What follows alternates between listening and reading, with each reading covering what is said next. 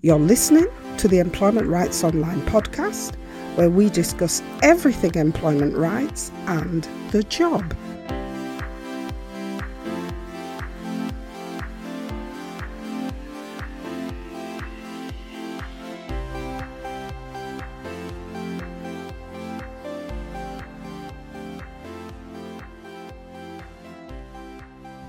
Hi everyone.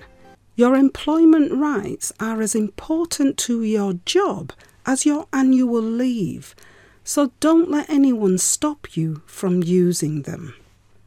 This week, as we near the launch of our bullying and harassment course, we're returning to answering some of the most requested questions about bullying and harassment that we've received from you from our listeners, people who regularly listen to this podcast, and also people who come across our podcast on social media and on other platforms like Spotify and iTunes.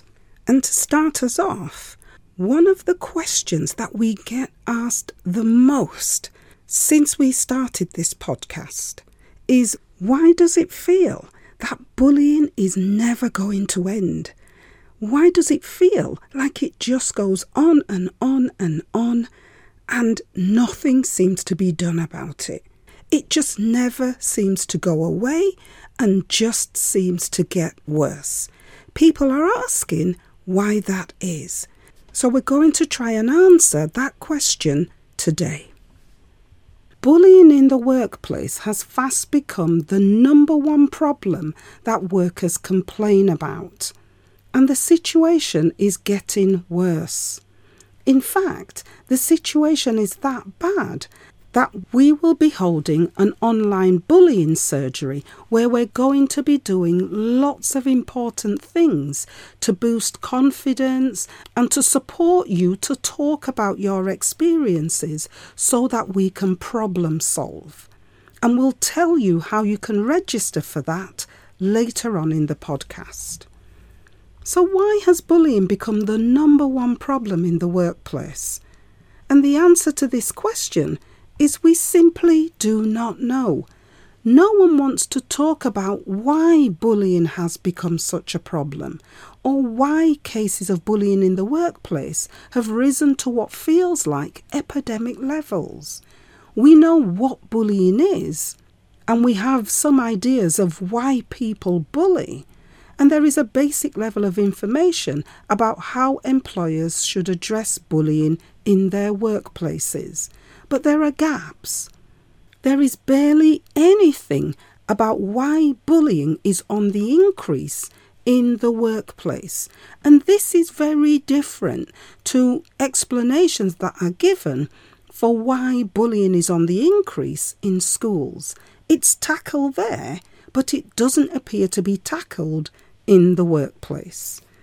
There's barely anything about why bullying is on the increase, despite all the opportunities employers have to understand how to deal with bullying in their workplaces. Instead, bullying cases continue to rise and continue to be the biggest problem workers complain about. It's our view here at Employment Rights Online that this is one of the major reasons why levels of bullying in the workplace continue to rise. If we don't invest time in finding out why bullying continues to happen in the workplace, why it continues to rise, we are merely addressing symptoms of bullying and not the cause. This means that whilst it's good that we are looking at what bullying does to workers, we're not looking at why cases of bullying continue to rise and why workers who may have been bullied once can then find themselves being re traumatized by being bullied again. And without understanding the why, there is a piece of the jigsaw missing. And in some ways, all we're doing is distancing ourselves from the problem. It's a bit like COVID infections rising in huge numbers and at a huge pace without being concerned about why this is happening.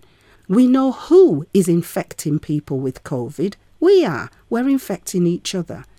But without understanding why COVID levels are rising, which in the end turned out to be related to transmission and the ease with which COVID could be transmitted from one person to another.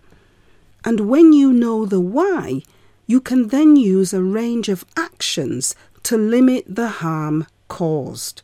And this is what is missing from our understanding of bullying in the workplace. Is bullying rising because people in positions to bully are bringing more emotional distress with them into their working day? Or is it because people are creating more opportunities to bully because there is less oversight in the workplace? i.e., less people watching what managers and colleagues are doing? Or are the workplace environments a lot more pressured than they used to be, which causes that pressure to be pushed from the top down onto workers who are considered to be at the bottom, who then experience that pressure as acts of bullying from their managers, bosses, and colleagues? Or are workers, as has been suggested, a lot more emotionally sensitive than they used to be, which is making workers less resilient than workers in other previous decades? In other words, what we're asking here is is it them, meaning managers and bosses? Is it the place? Is it the environment? Or is it you?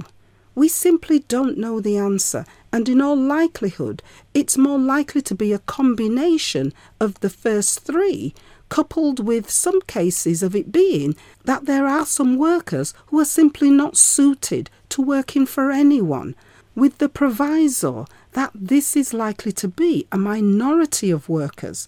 And we know that because the majority of adults are in work and working for someone else. And whilst we grapple with this question, what we do know is that your employer has a duty of care towards you.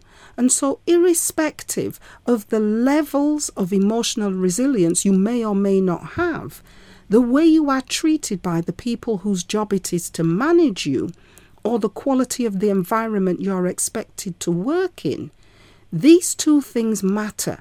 And your employer has a duty to make sure both these areas do not get in the way of you being able to do your job to the best of your ability.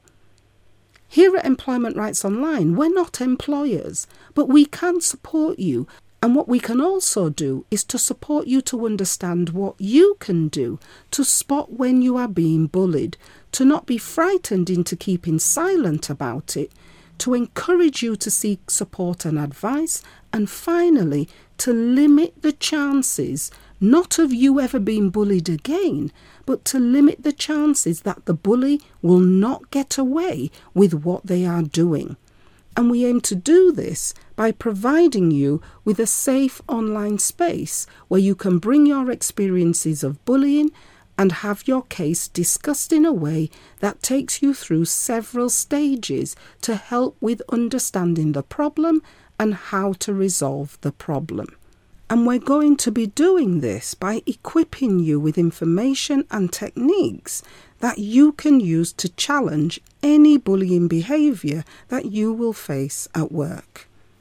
And we're simply doing this because if employers can't, won't, or are unable to deal with the fact that bullying continues to rise, then we will support you to lessen the impact of that bullying on you.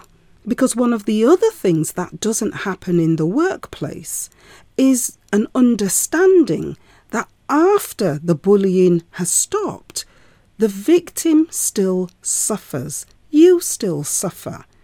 There are all kinds of emotional traumas that you will go through, and that includes the trauma of being re bullied that means bullied by the same person and then being re traumatized. So, as mentioned earlier, we will be hosting an online bullying surgery at the end of March. and you will have several opportunities to register for the surgery because we'll have the surgery at several different times across several different days. And you're welcome to attend all of them if you want to do that.